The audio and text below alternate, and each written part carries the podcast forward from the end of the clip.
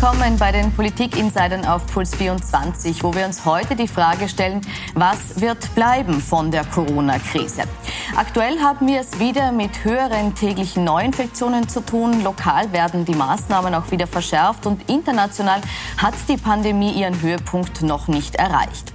Auch die Wirtschaftsprognosen und die Arbeitslosenzahlen sind kein Grund zum Jubeln. Dennoch wollen wir heute die Frage stellen, hat diese Krise denn auch was Positives? Verändert sich die Welt dadurch auch in eine bessere Richtung? Und wenn ja, wie können wir diese Entwicklungen vorantreiben?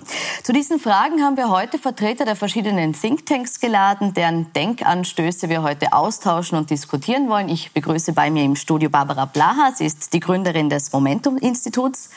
Nico Jelch vom Think Tank Agenda Austria und den Zukunftsforscher Matthias Hawks, Autor und Gründer des Zukunftsinstituts. Herzlich willkommen. Guten Abend. Herr Hawks, Sie fordern in Ihrem Buch äh, Die Zukunft nach Corona Ihre Leser dazu auf, sich ins Jahr 2070 zu versetzen und von dort aus quasi zurückzublicken auf das aktuelle Jahr 2020. Was glauben Sie denn, wie werden wir rückblickend diese Krise wahrnehmen? Ja, wenn wir von heute aus zurückblicken würden, mal so 50 Jahre in meine Jugend, da gab es Rassenunruhen in den USA, es gab die Mondlandung. Das war ja nun ein großes Ereignis. Ich kann mich erinnern, Trump hat ja neulich versucht, Amerika wieder als neue Weltraumvision äh, zu feiern. Und wir hatten eine Jugendbewegung. Und ähm, das war damals eine Zeit von Aufruhr, von Umbruch. Ähm, das ist sicher Zufall, dass es gerade 50 Jahre sind. Aber ähm, ich glaube, dass das schon als eine Art historische Zäsur wahrgenommen wird. Also weil es kommt ja vieles zu sich selbst, wenn man so will. Das ist wie ein Gewitter, was über uns hinwegzieht über lange Zeit. Und danach kann die Luft auch wieder frisch riechen manchmal, wie wir das ja auch aus dem normalen Leben wissen. Und ähm, das, dieses Denkmodell ist ja eigentlich dazu benutzt, ist das eigentlich nur ein kleiner Einbruch? Also es war am Anfang immer, der Krise haben mich alle immer gefragt, wann wird es wieder so wie vorher? Und ich habe immer gesagt, nie. Äh, das heißt nicht, dass die Revolution heute oder morgen ausbricht, aber es ist ja wahnsinnig viel in Bewegung geraten. Auch ich glaube gerade in den Köpfen, in den Seelen, in den Empfindungen der Menschen. Und das hat immer Auswirkungen. Das führt zu Wertewandeln, das führt zu äh, Semantic Shifts, wie wir das nennen, die man vielleicht erst in der Langfrist bewerten kann, aber die doch spannend sind eine spannende Bewegung, äh, die Herr Hawks hier sieht. Gehen Sie davon aus, dass es langfristig betrachtet eine Bewegung zum Besseren wird? Vollkommen unabhängig von Corona, ja.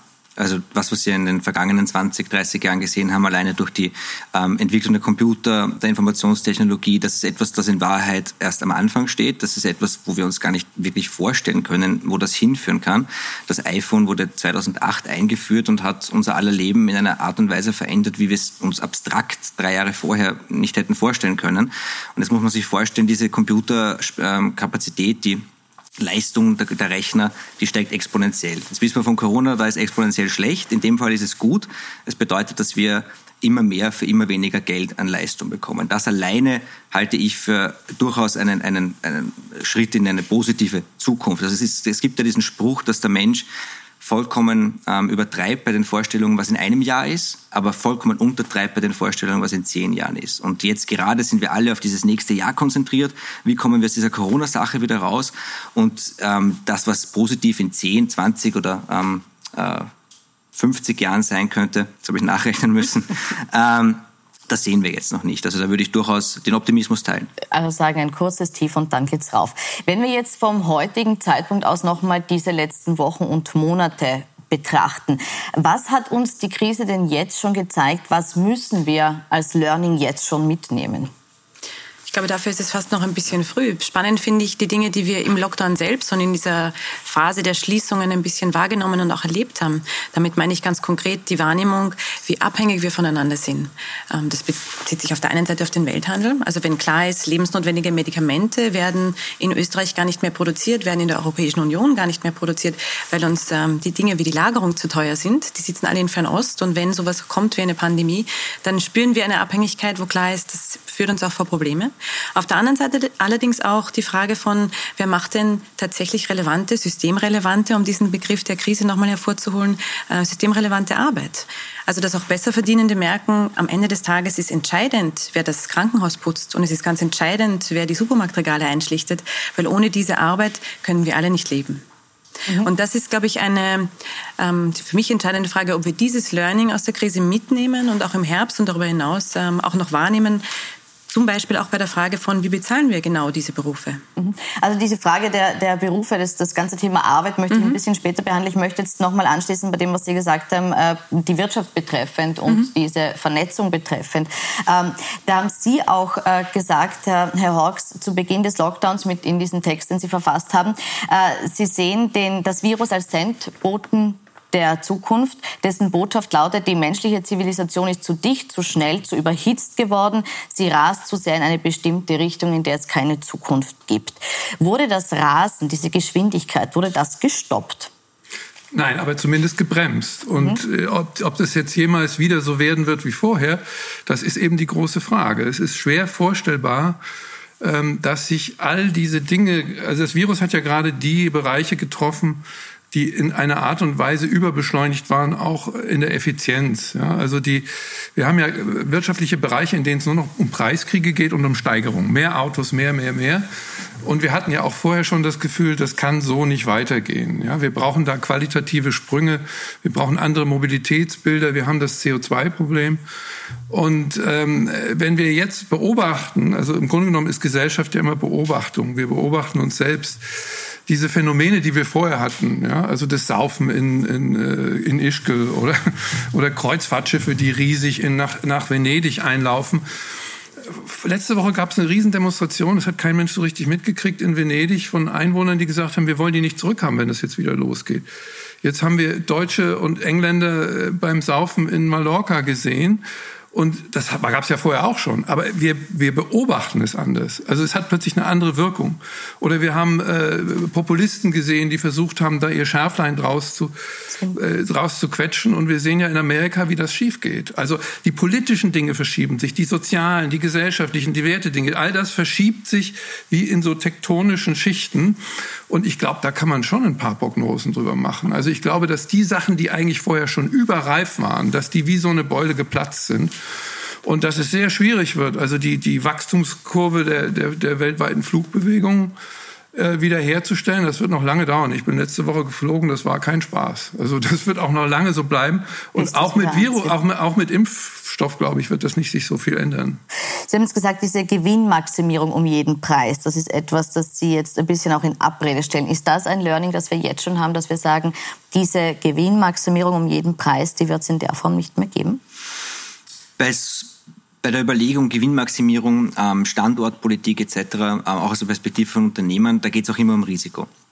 Ähm, wenn ich null Risiko mhm. habe, etwas, etwas in fern, im fernen Osten sozusagen herstellen zu lassen, das quer um die Welt äh, zu schippern und dann hier zu verkaufen, ähm, dann macht das Sinn und dann mache ich das tendenziell auch. Und das wird sich wahrscheinlich auch nicht ändern. Das hat ja auch die Containerschifffahrt wurde nicht eingestellt jetzt während Corona. Also die Produkte sind ja weiter ähm, gefahren, auch über die Grenzen.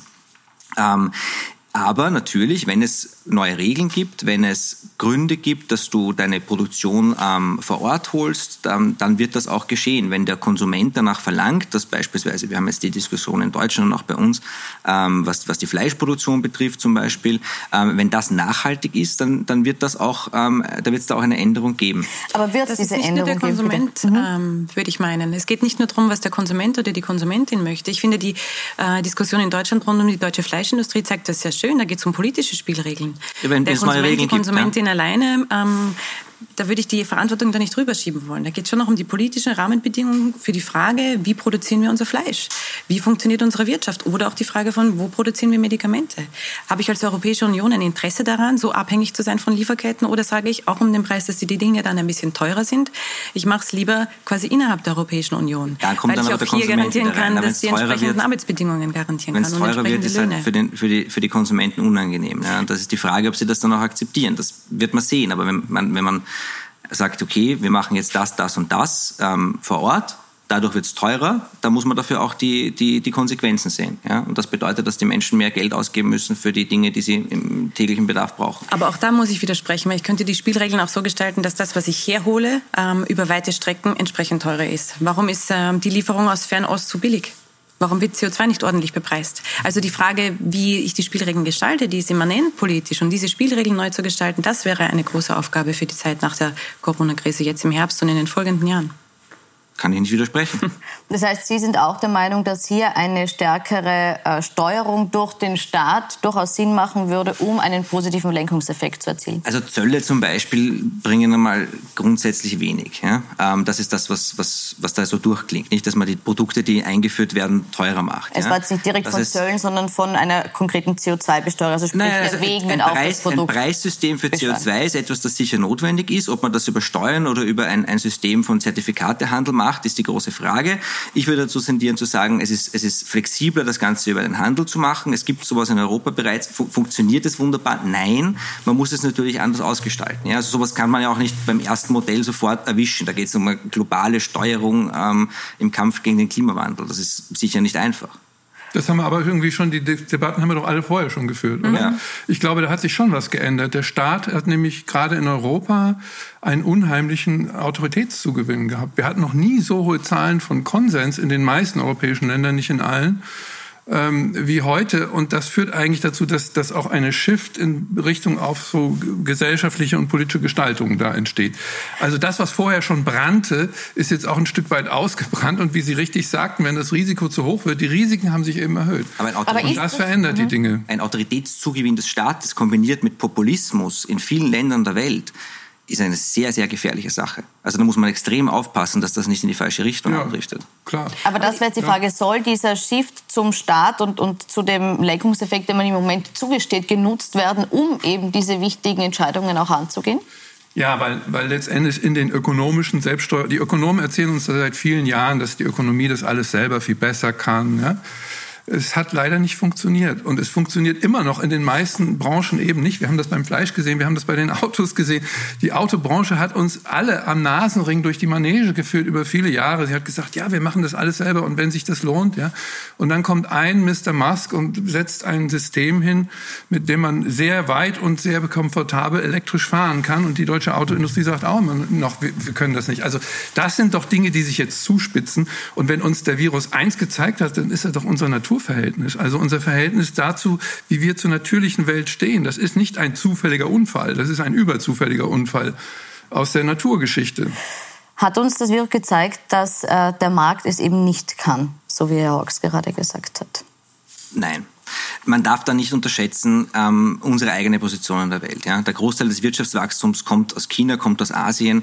Äh, auch Amerika funktioniert besser als Europa.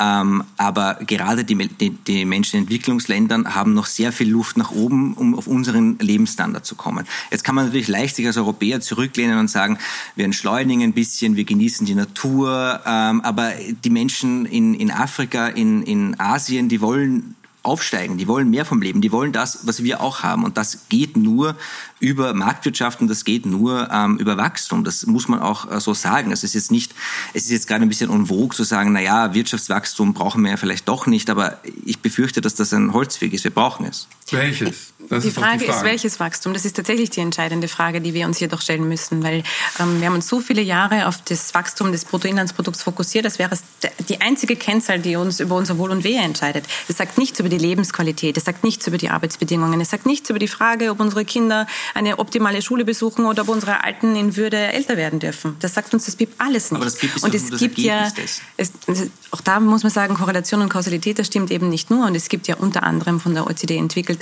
wunderbare Kennzahlen, die auch andere Dinge messen. Also diese sehr einseitige Fokussierung auf das Wirtschaftswachstum als einzige Kennzahl, die irgendwas aussagt, das finde ich ist schon eine Problematik. Und wenn wir noch ähm, mhm. den Satz fertig machen, äh, wenn wir uns darüber hinaus ansehen, dass wir die Debatten um die Frage der Klimakrise ja nicht erst seit gestern führen, dann ist dann hier hinsetzen und sagen, naja, Wachstum muss auf jeden Fall her, schon noch problematisch. Gerade als jemand, der in einer Industrienation zu Hause ist, wo klar ist, den Klimawandel verursachen ja vor allem wir.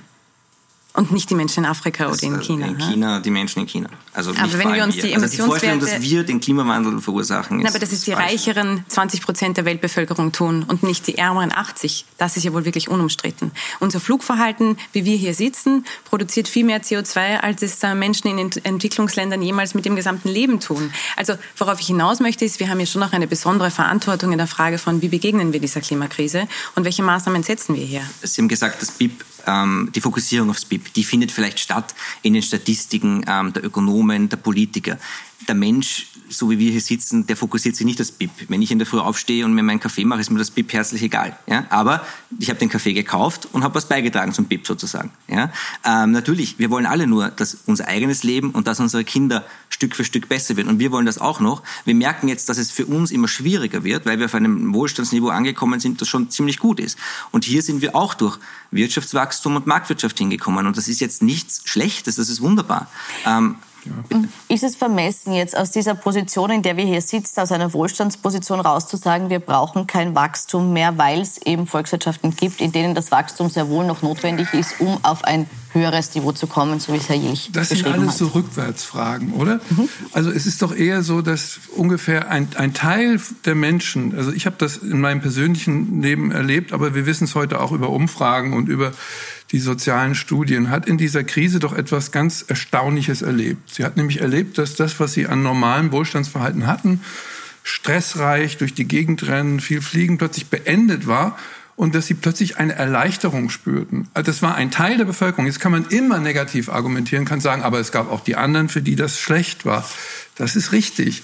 Nur äh, dass dieser Anteil von Menschen ist relativ hoch und ich finde, man sollte eine Krise auch nutzen, um zur Besinnung zu kommen, im wahrsten Sinn des Wortes. Und das ist das Wort, was mir am meisten, ich habe ja einen Text veröffentlicht im Internet vor vier Monaten und habe ungefähr zweieinhalbtausend Mails draufgekriegt und drei Millionen Klicks. Und das meiste Wort, was da drin vorkam, war innehalten. Also war, war so eine, eine, eine innere Revision von dem, was wir eigentlich mit unserem Leben machen. Und das ist, das, das ist die Gabe dieser Krise. Also wir können sie jetzt verweigern und immer die alten Theorien weiter plappern, wie wir es früher gemacht haben. Oder wir können versuchen, mal neu zu denken über uns, über Gesellschaft, über unser Verhalten. Und da tut sich unheimlich viel. Also ich glaube, man sieht das auch so. Es gibt eine erste neue Anzeichen für eine Jugendbewegung in Amerika. Amerika wird in eine tiefe in eine tiefe Krise rauschen, in eine Katharsis. Das ist wie ein, wie ein Korken, der aus der Flasche herausgeflogen ist. Sie haben jetzt das Innehalten angesprochen. Ähm, das war auch vor allem im Verkehr, im öffentlichen Verkehr, im Flugverkehr zu spüren. wir haben äh, schon vor Corona eine große Debatte über, über das Thema Klimagerechtigkeit gehabt. Äh, die Fridays for Future Bewegung hat da viel bewegt. Schlagartig ruhig geworden ist es aber dann im Lockdown, wo eben Flugreisen untersagt waren, wo der Autoverkehr fast zum Erliegen kam, weil die Menschen zu Hause bleiben mussten. Äh, sehen Sie jetzt, Frau Blaha, im, im Hochfahren der Wirtschaft oder im Hochfahren des öffentlichen Lebens generell wieder jetzt die Umweltagenten ausreichend berücksichtigt? Haben wir auch aus diesem, okay, es geht auch ohne was für die Umwelt mitgenommen? Ich finde, über weite Strecken tatsächlich passiert hier zu wenig. Ähm, ein Learning aus dieser Krise war ja, Herr Horck, Sie nannten das Innehalten. Ich finde, ein, da würde ich gerne noch ergänzen, auch die Erkenntnis, was alles möglich ist. Also wenn sich Staaten darauf einigen, dass es jetzt darum geht, Menschenleben zu schützen, dann wird die Wirtschaft von heute auf morgen auf Null runtergefahren. Der Flugverkehr verboten, die Grenzen zugemacht, ähm, die, das öffentliche Leben lahmgelegt. Also mit einem unglaublichen Kraftakt natürlich, auch mit all den äh, Kosten, die das durchaus hatte für das Leben der Menschen und auch ähm, für, das, für die Wirtschaft natürlich. Aber es gab das gemeinsame höhere Ziel. Da geht es jetzt darum, Menschenleben zu retten. Und wenn wir das tun, dann schaffen wir das auch. Es ist möglich. Und diese Erkenntnis, was alles schaffbar ist, was wir alles hinkriegen, wenn sich ähm, sagen, Regierungen auch darauf verständigen, das ist eine Sache, wo ich mir denke, das ist auch ein Learning für unsere Herausforderung, die als nächstes kommt, nämlich die Herausforderung der Klimakrise. Das macht Mut. Ich finde auch. Und wenn wir aber jetzt sehen, wie die ersten Rettungspakete vom Stapel gelassen werden, dann stellt sich mir schon die Frage, da wird die Lufthansa gerettet, ohne dass wirklich Klimakriterien dran geknüpft werden. Auch bei der Auer stellt sich ja schon mit einem, große mit einem großen Fragezeichen die Frage, wäre da nicht mehr drin gewesen. Überhaupt nicht angetastet wird der gesamte Bereich der Kreuzfahrtschiffe. Sie hatten es heute schon erwähnt, wo wir wissen, es gibt auf eine Branche keine Ewigkeitsgarantie. Warum stützen wir eine 30 Millionen Passagierindustrie wie die Kreuzfahrt, wo wir wissen, wie verdammt schädlich sie ist? Macht keinen ja, Sinn. auch in der Transformation. Das ist schon ganz schön. Ja, aber noch viel zu lang. Also wir haben da ein bisschen Einblick in diese Branche. Die, die sind schwer am Wirbeln etwas. Sie wissen, dass sie nicht mehr eins zu eins weitermachen können. Das heißt nicht, dass es keine Kreuzfahrtschiffe mehr gibt. Das ist schon klar. Aber Sie sehen auch dort einen positiven es Ansatz. Es wird beschleunigt. All das, was die wussten ja schon längst, dass sie in vielerlei Hinsicht was anderes machen müssen. Aber sie, sie versuchen halt so lange wie möglich die, die, die extrem guten Wertschöpfungsprozesse, die Effizienzen ähm, äh, durchzuhalten. So wie die, wie die Autoindustrie versucht, mit ihrem alten Verbrennermodell so viel wie möglich noch rauszuschlagen. Das wird halt so einfach nicht mehr sein. Und das ist der entscheidende Punkt. Wie genau ist natürlich eine politische Abwägungsfrage. Aber meine These ist, dass sich da die politischen Mehrheiten, die Wahrnehmungsmehrheiten vielleicht nur einen Tick verschoben haben. Mhm. Ja, vielleicht sind das nur 10, 15 Prozent. Aber wir können in allen Umfragen momentan sehen, also es gibt gerade eine wunderbare Umfrage von der Zeit in Deutschland, die haben wirklich die Leute sehr tief befragt. Und es ist in der Tat aufgefächert, aber immerhin, wie gesagt, 25 Prozent der Menschen sagen, das hat uns etwas eröffnet, was wir auch in Zukunft mitnehmen wollen, was wir auch verändern werden. Jetzt kann man immer zynisch sein, kann sagen, das werden die alle nicht machen und die sind genauso blöd wie vorher. Das finde ich aber, aber Menschen Sie sehen den Shift schon. Ja, in also in graduellen Formen. Und jetzt ist natürlich die Frage, wir können uns jetzt alles ausreden, dass wir uns sowieso nichts machen kann. Oder wir können in diese neue Stimmung einsteigen. Ich glaube auch als, wir sind ja alle Consultant hier. Und für uns ist das eine super Chance. Also wir haben heute eine ganz andere Redemöglichkeit mit dem Management in großen Firmen. Ehrlich, ist es eine Chance, die vielleicht zu wenig genutzt wird, jetzt einzusteigen in die Möglichkeit einer Veränderung? Oder sehen Sie die Veränderungsmöglichkeiten nicht so einfach, wie Herr Hawks jetzt aufzeichnet? Also ganz neutral betrachtet einfach nur, würde ich sagen, wenn Sie sagen Inhalten, ich, ich, ich glaube, dass wir uns in ein, zwei Jahren an dieses Inhalt nicht mehr erinnern werden. Ja, das, das ist ja eine Phase. Das, ich schon, Sie vielleicht nicht. Können wir, können wir dann nochmal zu uns zusammensetzen und schauen, ob wir es sehen. Aber jetzt zu sagen, wir haben jetzt die Wirtschaft angehalten und ja, das war ein Kraftakt, ähm, den wir so in der, in der wahrscheinlich in der Geschichte noch nie gesehen haben, vor allem nicht auf dem Niveau, wo wir jetzt schon sind. Ähm, jetzt haben wir ja gesehen, was möglich ist und jetzt machen wir das bei anderen Themen auch gleich. Das ist es sagt sich leicht in einer Talkshow-Runde, das Wirtschaftswachstum ist zu hinterfragen. Aber was bedeutet das denn? Ähm, wenn wir in eine negative, in eine negative Dynamik kommen, wo das der Wohlstand schrumpft und es den Menschen von einem Tag, von einem Jahr auf den anderen schlechter geht als vorher, das, das hat soziale und politische Auswirkungen, die ich mir nicht einmal ausdenken möchte. Ich persönlich bin der Meinung, wie ich am Anfang gesagt habe, dass der, dass der technologische Fortschritt dem Ganzen massiv entgegenwirken wird und dass der eine sehr, sehr äh, große Kraft äh, ins, zum Positiven äh, bringen kann. Ähm, und ich glaube auch, und man darf da jetzt nicht überschätzen, was die Experten sagen und was wirklich passiert. Eine Theorie ist immer nur eine Theorie. Was in der Praxis passiert, ist die Masse der Entscheidungen von bald acht Milliarden Menschen und acht Millionen in Österreich. Aber brauchen wir das Wachstum? Weil das war jetzt die These, dass gesagt hat, man wir, darf nicht Da sind wir wieder beim, beim entscheidenden Thema. Und ich hatte vorher schon gesagt, die Frage ist ja, welches Wachstum? Und wenn wir jetzt sagen, wir mobilisieren äh, allein in Österreich 50 Milliarden Euro, um der Corona-Krise und den wirtschaftlichen Folgewirkungen davon zu begegnen, dann ist ja natürlich die naheliegende Frage, wie setze ich die ein? Und wenn ich weiß, dass ich zehn Jahre habe, um die Pariser Klimaziele zu erreichen, dann müsste ich doch klar sagen, wenn ich so einen Haufen Geld mobilisiere, was wir ohne Corona niemals hingekriegt hätten, dann ist doch die Frage, wo setze ich es ein? Und welche Investitionen tätige ich, um zum Beispiel die Verkehrswende zu schaffen? Die Welchen öffentlichen Nahverkehr? Die Frage müssen Sie den Grünen stellen, die zum ersten Mal in ihrer Geschichte in der Regierung sitzen und dafür zuständig wären. Der Punkt ist nur, wenn Sie sagen, wir brauchen Wachstum, Wachstum, Wachstum, fehlt mir die Hinterfragung, welches Wachstum? Ich Eins kann öffentliche Beschäftigungsprogramme starten, ich kann in die Pflege gehen, ich kann in die Bildung gehen. Es gibt so viele Bereiche, wo ich emissionsneutral für Beschäftigung sorgen kann, dass die Frage von, ich stürze alle Menschen ins Elend, wenn ich das Wirtschaftswachstum abdrehe, kann, sie stellt sich ja gar nicht. Das ist immer nur die Frage von, wie soll das Wachstum ausschauen? Und wo investiere ich zum Beispiel öffentliches absolut, Geld Absolut, aber das Geld, das wir öffentlich investieren, muss ja irgendwo noch erwirtschaftet werden. Ja? Also das, können, das, das wächst ja nicht auf dem Baum. Das müssen wir erstmal müssen wir erstmal reinholen und am Ende des Tages, solange das Wachstum da ist und die, sozusagen die Staatsschuldenquote dadurch gedrückt wird, wie wir es vor der Krise auch gesehen haben, funktioniert dieses Modell. Wenn dann eine, eine exogene Krise, ein Schock von außen kommt und wir die Staatsschuldenquote wieder in die äh, Höhe fahren müssen, ähm, ist dieses Modell in Gefahr. Jetzt haben wir unter Anführungszeichen den Vorteil, dass wir es mit einer, einer globalen Krise zu tun haben und weil alle sich überschulden, Österreich wieder relativ gut dasteht. In der nächsten Krise, die vielleicht Europa stärker trifft als andere, andere äh, Erdteile, haben wir diesen Vorteil nicht mehr. Da müssen Sie aber auch dazu sagen, dass wir uns gerade in einem Nullzinsumfeld bewegen. Das heißt, wenn wir aktuell Schulden aufnehmen, verdienen wir sogar noch Geld. Das Nullzinsumfeld kommt ja daher, dass die Märkte uns vertrauen, dass wir dieses Geld theoretisch zurückzahlen können. Wenn, die, wenn, sie, wenn dieses Vertrauen weg ist, dann sind die steigende Zinsen und dann ist es vorbei mit dem Nullzinsumfeld. Ja, aber solange die Europäische Zentralbank entsprechend auch agiert, ist nicht davon auszugehen, dass sich das Nullzinsumfeld wegbewegt. Aber jetzt sind wir schon sehr tief in An der Stelle muss ich jetzt noch kurz unterbrechen, weil wir gehen in eine kurze Pause, sprechen danach noch über soziale Gerechtigkeit, über das, wie sich die Arbeitswelt verändert hat und auch das Verhalten der Menschen. Wir sind gleich zurück.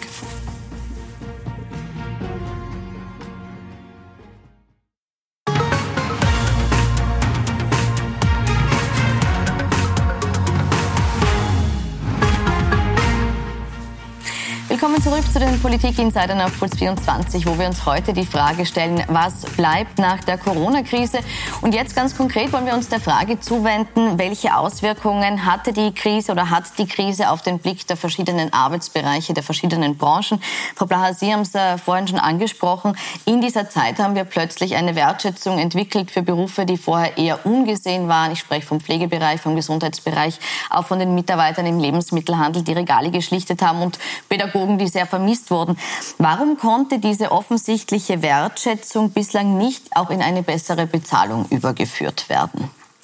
Ja, das ist eine äh, gute Frage, die Sie mir hier stellen. Tatsächlich, ähm, weil es über lange, lange, lange Jahre als nicht relevanter Beruf ähm, oder als nicht relevante Berufe äh, wahrgenommen wurden. Wir haben in der Krise auch gesehen, dass es durchaus viel Applaus gab. Da wurde von den Balkonen geklatscht, nicht nur in Österreich, sondern eigentlich in ganz Europa. Die Frage ist, wie gehen wir jetzt damit um, gerade wenn wir wissen, im Herbst kommen die nächsten Lohnrunden. Ja? Also wo die für mich entscheidende Frage ist, gerade jene Berufe, die systemrelevant sind, hätten sich da durchaus auch ein bisschen mehr verdient. Warum macht es vor allem Sinn? Weil das klassischerweise Berufe sind mit einem sehr niedrigen Einkommen, mit einem sehr niedrigen Lohneinkommen. Das heißt, alles, was die verdienen, wird auch wieder verkonsumiert, muss also direkt in Miete, Lebensmittel, den Schulskikurs der Kinder, was auch immer gesteckt werden. Mhm. Das ist tatsächlich gut, auch für die Wirtschaft, macht es so volkswirtschaftlich Sinn, weil es sofort wieder in den Kreislauf quasi zurückkommt.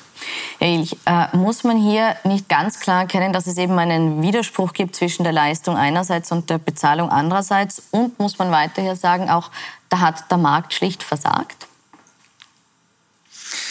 der Markt ist immer so ein mythisches Wesen, dem dann entweder jeder Erfolg zugeschrieben wird oder, oder jeder Miss, Misserfolg. Ja. Ähm, ich habe den Eindruck gehabt während der Krise, dass die, die, ähm, die Heldinnen und Helden des Alltags haben da tatsächlich Unglaubliches geleistet. Ich glaube, dass auch äh, von Seiten, ich, ich kenne jetzt keine Statistiken, aber ich glaube, dass auch von Seiten der Arbeitgeber da durchaus sich erkenntlich gezeigt wurde.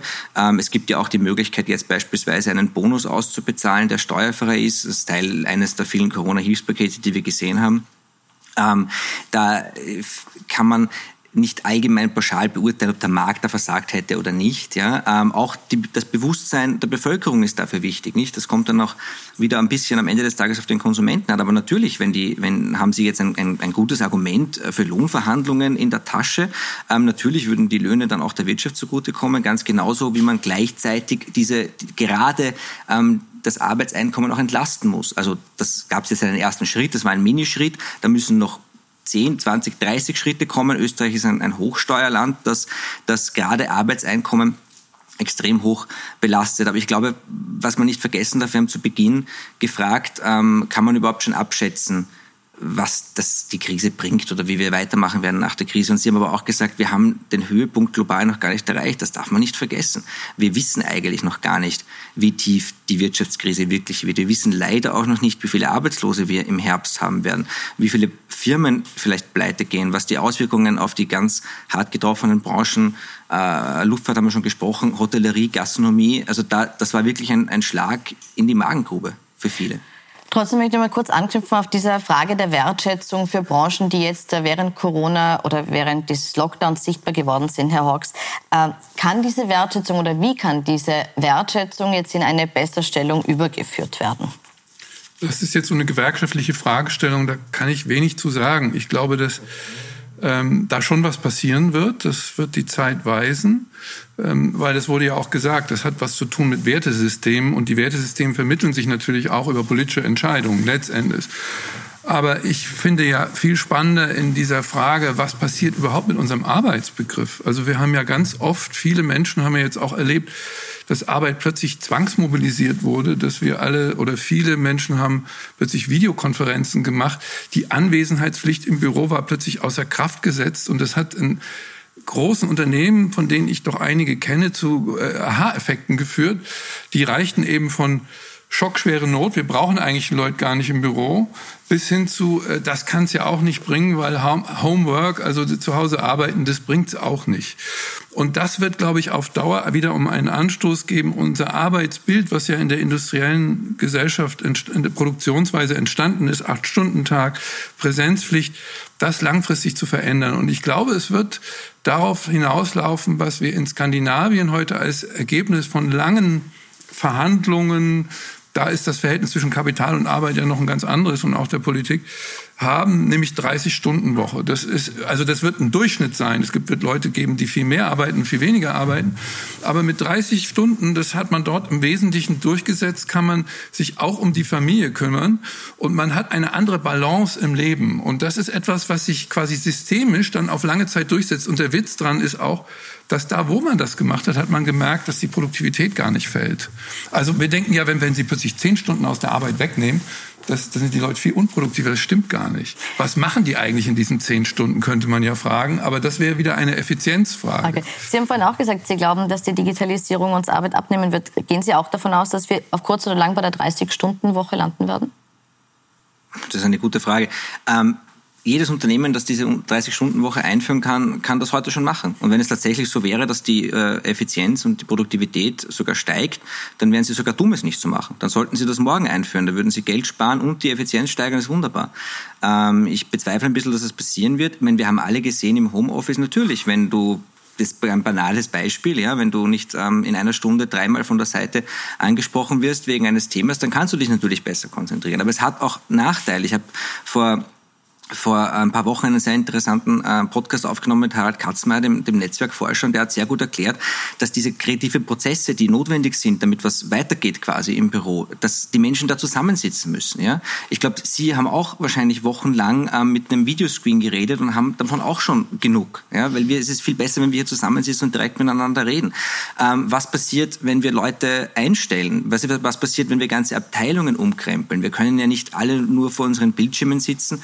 Äh, ähm, im schlimmsten oder im, im ärgsten Fall noch, während die Kinder im Hintergrund rumlaufen. Also es war schon eine e-, extrem eine extreme Druckzeit auch für die, die da weitergearbeitet haben, aber bitte immer noch nichts, natürlich, gegen den Druck, den die Leute im, äh, in Gesundheit, Einsatzberufen, ähm, Supermarkt und vor allem die Menschen, die jetzt arbeitslos geworden sind, gehabt haben. Das sind die Ersten, die da draufzahlen. Wenn ich, wenn ich meinen Job verloren habe, ähm, und jetzt nicht weiß, wie ich meine Familie ernähren soll, habe ich nichts von Besinnung und Entschleunigung und, und, und noch nicht einmal davon, muss man ganz hart sagen, wenn die Natur jetzt wieder heilt, so wie das eine Zeit lang äh, behauptet wurde. Dann geht es darum, wo bekomme ich wieder einen Job her, wie kann ich meine Familie ernähren und dafür müssen wir die Voraussetzungen schaffen. Würden Sie sagen, es ist jetzt zu früh äh, angesichts dessen, was, was Herr Illich jetzt sagt, nämlich dass eben so viele Menschen wirklich in eine tiefe Krise auch wirtschaftlich äh, und persönlich geschlittert sind, jetzt von den positiven Seiten zu sprechen, die aus der Krise heraus entstehen können? Ja, das könnten wir so machen. Dann würden wir wieder eine Chance, über Verbesserungen zu reden und würden immer nur über die Vermeidung von Verschlechterungen sprechen.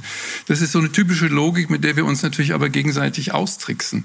Und das hilft auf Dauer nicht viel weiter. Was erstaunlich ist, ist ja, dass der Anteil derjenigen, die vollkommen ihre Arbeit verlieren, wahrscheinlich in dieser Krise geringer sein wird als früher, weil der Staat schon auch in der Lage ist, solche Überbrückungen zu schaffen einerseits, aber weil vielleicht auch die innere Flexibilität in der Arbeit ein Stückchen weit steigt. Und da bin ich sehr gespannt, wie gehen wir dann um mit dem, was wir jetzt prekäre Arbeit genannt haben, also von Menschenboten zum Beispiel. Das ist in der Tat eine große Frage. Das kreative Milieu zum Beispiel, das ja auch nicht mehr so klein ist, das ist natürlich in einer extremen Art und Weise getroffen worden. Aber da gibt es natürlich auch viele Menschen, die sich dann neu erfinden in so einer Krise.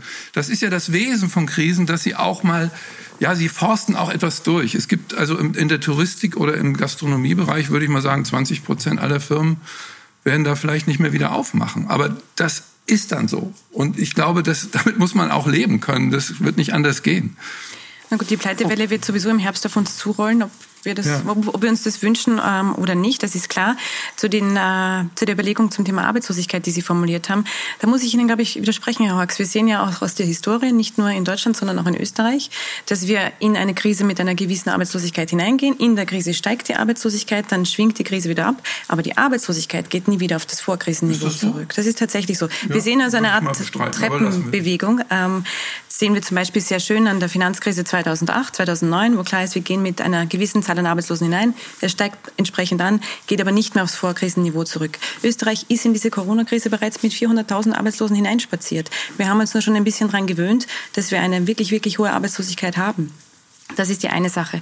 Ich nehme an, ist tatsächlich so. Ich nehme an, das wird äh, nach Corona, wenn tatsächlich die Pandemie vielleicht durch einen Impfstoff oder durch äh, äh, eine Entwicklung in diese Richtung wieder besser im Griff ist, werden wir eine höhere Arbeitslosigkeit haben, als wir es vor Corona hatten. Und dann ist natürlich die Frage, was bedeutet das für diese Menschen? Das schließe ich an auch an das, was Herr Jilch gesagt hat. Das heißt, von einem Tag auf den anderen nur noch mit der Hälfte des Einkommens äh, zurande kommen zu müssen.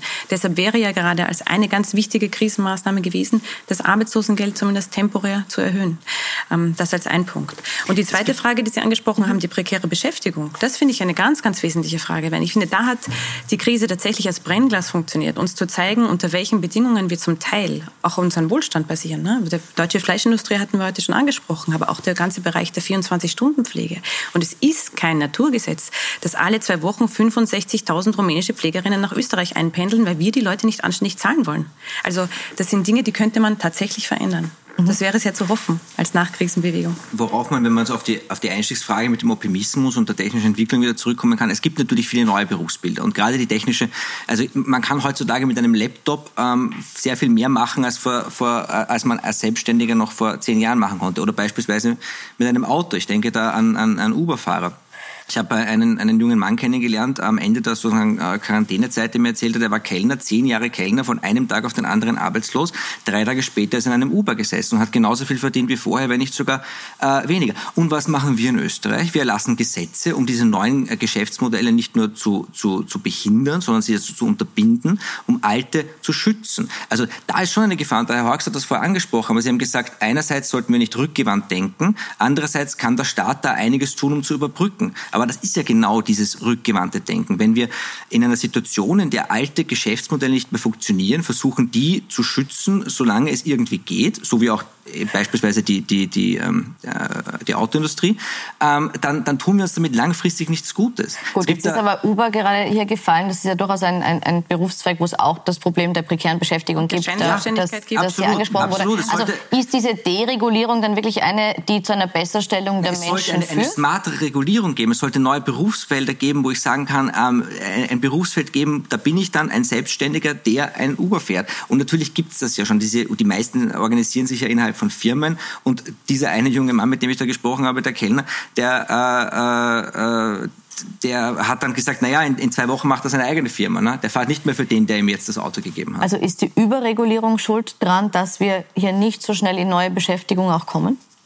Nein, ich finde, äh, tatsächlich ist ja eher das Gegenteil der Fall. Das sehen wir auch gerade in der Frage von, wen trifft es als erstes und wen trifft es am härtesten. Das sind genau jene Beschäftigungsverhältnisse, die wir über die letzten 10, 15 Jahre dereguliert haben. Das sind die geringfügig Beschäftigten, das sind die Leiharbeiter und Leiharbeiterinnen, über die wir heute schon wieder gar nicht reden. Die fliegen nämlich als Erster. Und das sind all jene, die Scheinselbstständige sind. Das ist übrigens auch etwas, das mich im Kontext der Digitalisierung immer so ein bisschen mit einem Bauchweh ähm, diese Diskussionen hören lässt. Wir sprechen darüber, was für schöne neue Möglichkeiten das bringt für Menschen, die zum Beispiel Bürojobs haben haben, da stimme ich natürlich zu. Gleichzeitig wissen wir, es wird noch ganz, ganz lange so sein, dass reale Menschen die Amazon-Packerl im Lagerdienst herumschupfen oder auch ausliefern. Also die haben von der Digitalisierung natürlich nichts. Die haben aber ganz massiv was davon, wenn wir ihre Arbeitsverhältnisse so regeln, dass die von einem 60-Stunden-Job die Woche tatsächlich leben können, was momentan nicht der Fall ist. Herr Hawks, wir haben jetzt sehr äh, viele Punkte angesprochen, die, oder Frau Bla hat sie angesprochen, die jetzt in der Corona-Zeit aufgedeckt wurden oder, oder nochmal ins, in, in den Scheinwerferlicht gerückt sind. Glauben Sie, dass äh, diese auch behoben werden? Glauben Sie, dass insgesamt nach Corona die Arbeitswelt sich zu einem besseren gewandelt hat? Gewandelt haben wird? Also es ist eben die Frage, ob wir es schaffen, nicht die Zukunft immer mit den alten Denkmodellen zu begreifen zu wollen. Ne? Also wir reden jetzt genauso wie vor zwei Jahren, vor fünf Jahren, vor zehn Jahren auf allen Talkshows. Da geht es immer um Neoliberalismus gegen Regulation. Und ich glaube, das sind alles Modelle, die machen die Rechnung ohne den Wirt des wirklichen Wandels. Und der liegt in der Gesellschaft, der liegt in den in den Shifts, in denen ähm, Menschen sich auch ihre eigenen Freiheiten erkämpfen, in denen Kreativität möglich wird.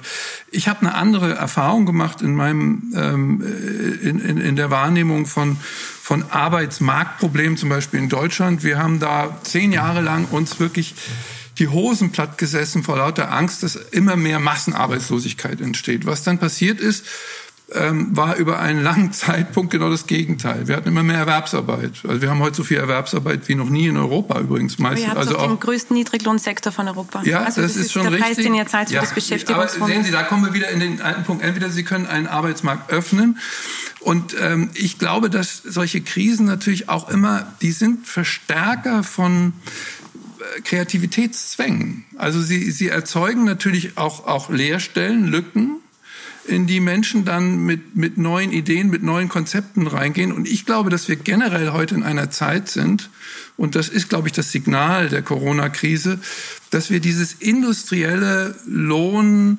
Modell der, der Erwerbsabhängigkeit mal ein bisschen grundlegender hinterfragen müssen. Es hat lange gedauert, aber ich glaube, dass wir jetzt mal so anfangen müssen, über die Überlebensarbeitszeiten nachzudenken in anderen Formen. Vielleicht auch über Grundsicherung. Also das ist ja eine große Debatte. Ich bin da nicht unbedingt dafür, aber ich finde das äh, zumindest eine interessante Debatte, dass wir ein bisschen wegkommen von diesen Verklammerungen, von diesen Unfreiheiten, die immer in den Gesellschaften dann so wie so ein gestockter und die, und die Krisen wirbeln das durcheinander. Da also müssen wir dann kreativ jetzt, sein. Sie sagen jetzt, wir müssen kreativ sein. Die Frage ist, haben wir die Rahmenbedingungen, in denen wir kreativ sein können, oder haben wir hier wir zu viel Regulation? Nein, wir haben die sie müssen wir schaffen. Nein, und außerdem die Rahmen.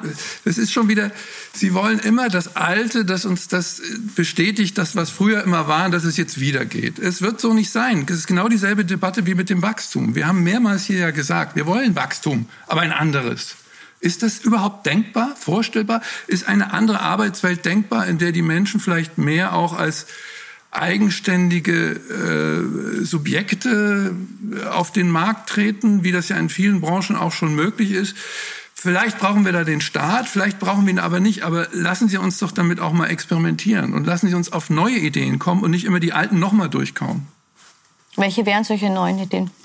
Ja, zum Beispiel äh, Grundeinkommen, aber vielleicht kann man das Grundeinkommen so variieren, dass es noch eine andere äh, andere Wirkung hat und dass es uns nicht alle ruiniert. Ja, das ist ja eine der grundlegenden Fragen. Die ganze Frage von neuen Arbeitsformen. Also wir reden über Gesundheit. Der ganze Gesundheitssektor ist ja nicht nur Heilung, Pflege und Seuchenvermeidung, sondern Gesundheit heißt ja auch positive Gesundheit, heißt Vorsorge, heißt Sport, heißt, wir haben momentan einen Riesenboom in allem, was zum Beispiel was mit Natur zu tun hat, vom Gärtnern bis zum Laufen, vom Fahrradfahren bis zum Wandern. Also das sind alles quasi äh, die die kommenden Boombereiche müssen nicht immer die alten Boombereiche sein. Ich kann mir auch vorstellen, dass Amazon in zehn Jahren gar keine Lager mehr, gar keine Lagerarbeiter mehr hat, weil da ist wirklich Technologie auch auch in der Lage ähm, mit Robotern diese diese wirklich stumpfen Arbeiten zu ersetzen. Und ich kann mir auch vorstellen, dass wir verdammt nochmal eine andere Landwirtschaft erleben, in der man nicht Schweine und Menschen äh, foltern muss. Vielleicht ist das möglich. Also müssen wir offener werden in dem ähm, Denken, wie wir aus der Krise wieder rauskommen. Ich finde, dafür braucht es ähm, auch ein bisschen, nennen wir es positiven Druck. Also ein Unternehmen wie Amazon wird so lange Lagerarbeiter beschäftigen, solange es günstiger ist, als Maschinen zu kaufen. Und solange das Lohnniveau so niedrig ist in dem Bereich, hat der Konzern keinen Anreiz, in der Form innovativ zu sein. Der Punkt die werden in zehn Jahren so günstig sein, da gibt es keine Amazon-Lagerarbeit. Tatsächlich mehr. sehen wir aber auch, dass die Reallöhne gerade im Niedriglohnbereich seit 10, 15 Jahren nicht steigen, sondern sinken. Das heißt, hier sehen wir eine Entwicklung, die ist tatsächlich, das ist total schade und müsste gerade Ihnen total aufstoßen, dass es den Innovationsdruck für die Unternehmen über weite Strecken nicht gibt, weil es einen großen, großen, großen Niedriglohnbereich gibt. Ich würde mir wünschen, dass das anders wäre. Gerade eben, weil ich finde, in der Digitalisierung, in der Innovation steckt so viel Mögliches, wo klar ist, die allerstumpfesten Arbeiten, wie Sie das genannt haben, müssten keine Menschen mehr machen. Aber Aber solange das günstiger ist, was mich halt noch interessieren würde, weil wir jetzt immer diesen Wachstumsbegriff besprochen haben, ähm, da, da, da sozusagen wir streiten ja nicht, aber wir reden aber, über aber ganz kurz noch eine ganz kurze Replik. Nur, die, dieses Argument, das jetzt kam von Frau Blaha, nämlich, dass äh, es keinen Druck zur Innovation gibt, weil die Arbeitskraft zu billig ist. Ist das was, was man beheben könnte, indem man sagt, es gibt eben den Der Druck zur Innovation ist so gewaltig, dass ich ihn nicht in Worte fassen kann. Okay, Wenn Amazon das nicht macht, dann machen es die Chinesen oder äh, die Südamerikaner oder eine andere Firma aus Amerika. Die sind so schnell weg vom Fenster, so schnell können sie gar nicht schauen. Also da, da die, die, die, testen Drohnen, die dir die Packerl ins Fenster reinfliegen. Na wird Gott, natürlich, ja natürlich, keine Sorge, das wird in Österreich eh garantiert ja. verboten. Ja.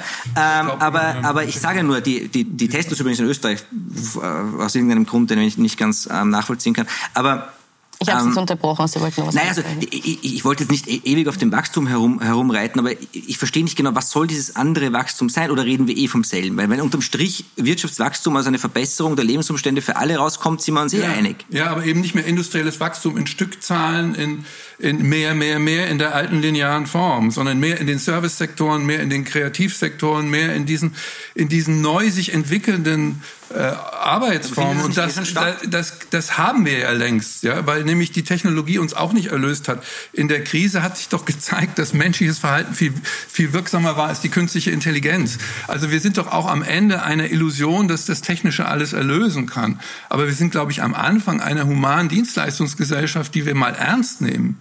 Und das ist doch, glaube ich, das tiefe Bedürfnis, was der Coronavirus aufgezeigt hat, dass wir anders mit uns, der Natur und den Dingen umgehen können und müssen. Und da werden wir Wege finden. Aber wir müssen natürlich anfangen, anders zu denken. Wir müssen auch unser Hirn mal durchschütteln. Das ist halt, ja, und nicht immer nur diese Polarisierung, die wir früher hatten, weiterpflegen. Das ist äh, so meine, mein, mein Plädoyer das Plädoyer anders zu denken. Äh, jetzt haben Sie die Digitalisierung angesprochen. Hier haben wir gehört, quasi unbegrenzte Möglichkeiten durch die Digitalisierung. Sie sagen, es sind aber auch Grenzen sichtbar geworden, beziehungsweise man hat sich darauf ja. rückbesonnen, dass der Mensch dann doch mehr zu bieten hat. Wo sind die Grenzen der Digitalisierung? Also ich glaube, der Digitalismus, wie ich das mal nennen möchte, hat, auch sowas wie eine Erlösungskirchenfantasie. Äh, ja? Also künstliche Intelligenz wird alles lösen. Äh, wir werden am Ende den Stau auflösen, indem wir die KI da einsetzen. Aber ich glaube, dass am Ende die Frage, wie bauen wir lebenswerte Städte, in denen man gut leben kann, mit guter Natur, äh, in denen es vielleicht mehr Fahrräder gibt als, als, als Autos, das werden menschliche Entscheidungen sein. Und KI kann als Instrument dafür nutzen. Das bestreite ich gar nicht. Ich glaube, dass es um die Ausbalancierung dieser Dinge geht in einer neuen Form. Und Ausbalancierung meint eben nicht, dass ich jetzt glaube, dass das eine oder das andere ähm, äh, die Probleme allein lösen kann, sondern dass wir in neuen Systemen denken. Also Systeme denken heißt ja, dass wir das Ökologische nicht immer mit dem Ökonomischen beantworten. Das ist ja so das Alte. Also der eine, der Ökonom sagt immer, es geht nicht, konnten wir. Haben wir alles vorher gehabt. Ne? Da hieß es, Sie haben das vorhin richtig erwähnt, als Friday for Futures sagte, liebe Ältere, ändert doch mal euer Verhalten. Vielleicht sollten wir mal aufpassen mit den CO2-Sachen. Das geht nicht. Die Wirtschaft wird wahnsinnig leiden und wir werden viele Arbeitslose bekommen. Das war das Argument. Und deshalb musste einfach mal so ein ordentlicher Virus kommen und sagen, jetzt mal Schluss mit dem Gelaber Lasst uns mal versuchen, andere Wege zu finden. Und siehe da, wir haben überlebt. Wir haben, also ich glaube, das Ausmaß von Kreativität und auch von Humor in der Krise äh, das sollten wir doch einfach mal erst auf uns wirken lassen, bevor wir schon wieder die alten Urteile fällen. Es, es tut mir leid, aber ich meine, wir haben in Österreich Hunderte, weltweit Zehntausende Tote. Da von einem ordentlichen Virus zu sprechen, dem, ähm, in der Talkshow finde ich wirklich eigentlich unangebracht. Ja? Also wir wissen noch nicht, wie, wie schlimm die menschliche Tragödie sein wird ja, wir reden jetzt schon über die Wirtschaft, weil ja, wenn die Wirtschaftskrise nachher folgt, dann wird sich die Tragödie nur noch verstärken. Und wir können nur hoffen, dass die Staaten gemeinsam mit der Wirtschaft in der Lage sind, aus dieser wirklich unguten Situation, in die wir eigentlich unverschuldet ähm, geschlittert sind, irgendwie wieder rauszukommen. Und jetzt, ähm, also ich habe das am Anfang eigentlich mir gedacht und ich denke mir das immer noch, wenn die Grundfrage ist, was ist positiv an Corona, muss ich eigentlich sagen, nichts. Also was soll denn daran positiv sein? Die meisten Entwicklungen, die Sie angesprochen haben, wie Sie auch richtig gesagt haben, da ist Corona maximal ein Katalysator. Das haben wir vorher schon gemacht. Wir haben vorher schon bei Amazon bestellt äh, und das machen wir jetzt noch mehr. Wir haben vorher schon unsere äh, Nachrichten und Kommunikation übers Netz gemacht. Das machen wir jetzt noch mehr. Ironischerweise gibt es auch so ein paar Dinge, die dann vielleicht nicht ins Bild passen, wie dass wir jetzt eher mit dem Auto auf Urlaub fahren, äh, als mit dem Flugzeug. Ja, ja aber wir Zug. denken auch mehr über Amazon nach. Also und in Frankreich hat die Regierung bereits neue Gesetze äh, entworfen und in, wir haben zum ersten Mal eine große Debatte um die fatalen Auswirkungen des Internet in Amerika und nicht nur dort über, über Hass, über Hate und und und und und Hassstürme und all das. Zum ersten Mal haben sich ein 200 300 große Konzerne, inzwischen sind es 1000 große Konzerne zusammengeschlossen und haben gesagt, wir machen keine Werbe äh, mehr bei, bei Facebook. Also das sind doch Dinge, die, die ins Rutschen kommen. Und es, das ist natürlich klar, eine Krise hat Opfer. Das ist, vieles ist ganz schrecklich gewesen. Aber die andere Seite davon auch mal zu beleuchten und zu sagen, wie großartig war das in Italien, dass die Menschen dort in den schlimmsten Verhältnissen auch zueinander gefunden haben, dass sie Solidarität miteinander entwickelt haben, dass vielleicht sogar die Generationen heute in einem anderen Verhältnis stehen. Das finde ich auch erwähnenswert. Das mit Facebook ist, ist ein super Beispiel, weil wir vorher auch äh, über den Markt gesprochen haben. Ja, wunderbar. Da hat der Markt das tatsächlich geregelt. Da haben sich die Firmen mehr oder weniger abgesprochen, gesagt, wegen Hate Speech machen wir jetzt äh, keine Werbung mehr auf Facebook und sparen uns einmal für ein, zwei Jahre oder ein, zwei Monate das gewaltige Werbebudget. Weil das ist ja das Erste, was bei jeder Firma eingespart wird, ist das Marketing- und Werbebudget. Und dann brauche ich eine Begründung dafür. Also da wäre ich dann, wäre ich dann ein bisschen realistischer zu sagen, diese Werbung wird zurückkehren, sobald äh, die Leute, die Firmen das wieder, das wieder zahlen. Warten wir mal ab. Also wenn Pepsi wieder Facebook wirbt, Ja. wirbt, wirbt am selben Tag Coca-Cola auch. Ja, aber vielleicht hat sich auch Facebook dann geändert. Das ist möglich, ja.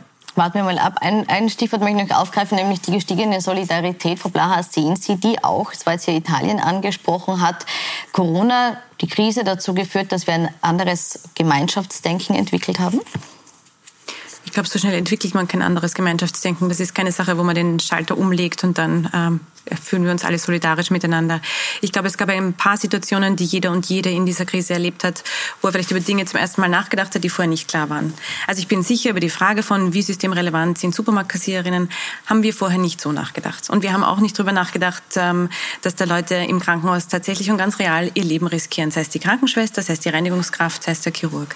Ähm, also das sind Dinge, über die haben wir sicher zum ersten Mal nachgedacht. Gleichzeitig sehen wir aber auch, ähm, dass wir, wenn wir uns jetzt ansehen, in welcher Geschwindigkeit kommt die Hilfe daher, wer hat was davon, wer hat nichts davon, da es mit der Solidarität schon nicht mehr so weit her ist. Also dass wir zum Beispiel akzeptieren, dass all jene, die jetzt in den letzten Wochen und Monaten arbeitslos wurden aufgrund der Corona-Krise, nur mit der Hälfte ihres Einkommens da sitzen. Wir sagen, na ja, hier eine Einmalzahlung.